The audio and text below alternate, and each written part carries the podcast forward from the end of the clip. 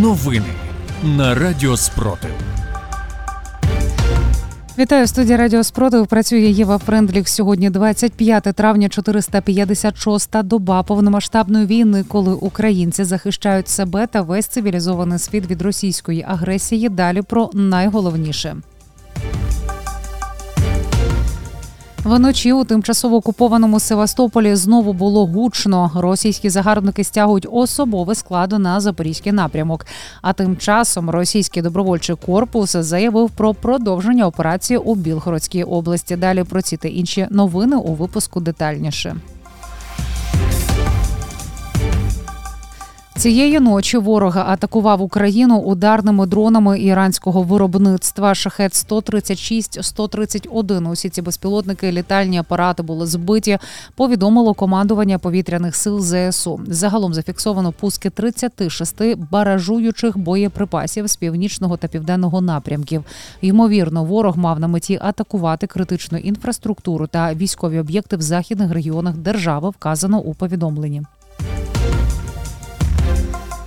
Сумська обласна військова адміністрація повідомила, що за добу російські окупанти обстріляли п'ять громад Сумщини. За повідомленням ОВА були обстріляні території Великописарівської, Юнаківської, Хотінської, Новослобідської та Білопільської громад. Загалом було зафіксовано 23 обстріли. Це понад 80 вибухів. У ніч на 25 травня російські військові завдали ракетний удар по селу Циркуни на Харківщині. Про це повідомив голова Харківської ОВА Олег Синігубов у Телеграм. Ракета попередньо С-300 влучила в землю. Пошкодження зазнав приватний будинок, розташований неподалік. На щастя, ніхто не постраждав, зазначив Олег Синігубов. Вибухи цієї ночі чули мешканці окупованого Севастополя. Окупаційна влада заявила про роботу ППО. Росіяни, нібито за допомогою стрілецької зброї, збили два безпілотних літальних апарати в районі селища Кача Нахімовського району Севастополя. Ще кілька безпілотників пишуть, були заглушені та нібито посаджені засобами РЕП.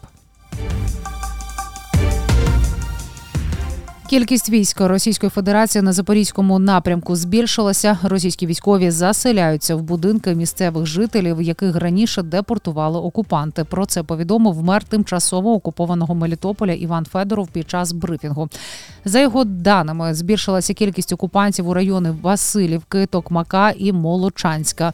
Федоров також зазначив, що раніше ЗСУ повністю знищили військове групування РФ поблизу тимчасово окупованих Токмака і Пологів. А окупанти вивозили вбитих прямо в братську могилу.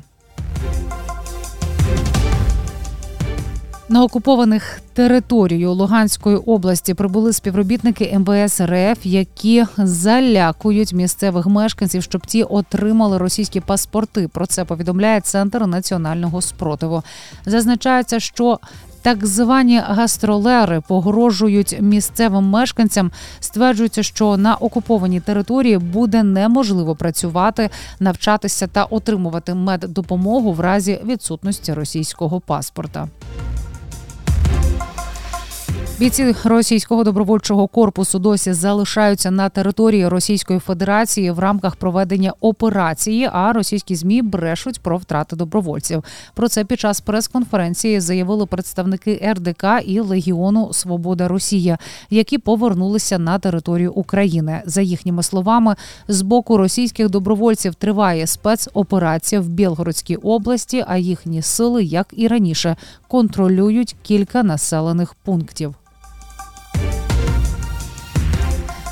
За минулу добу Сили оборони України ліквідували 500 російських загарбників. З вами була Єва Френдліх.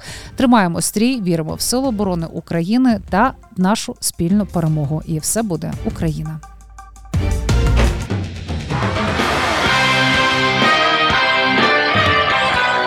Радіо Спротив. Радіо визвольного руху.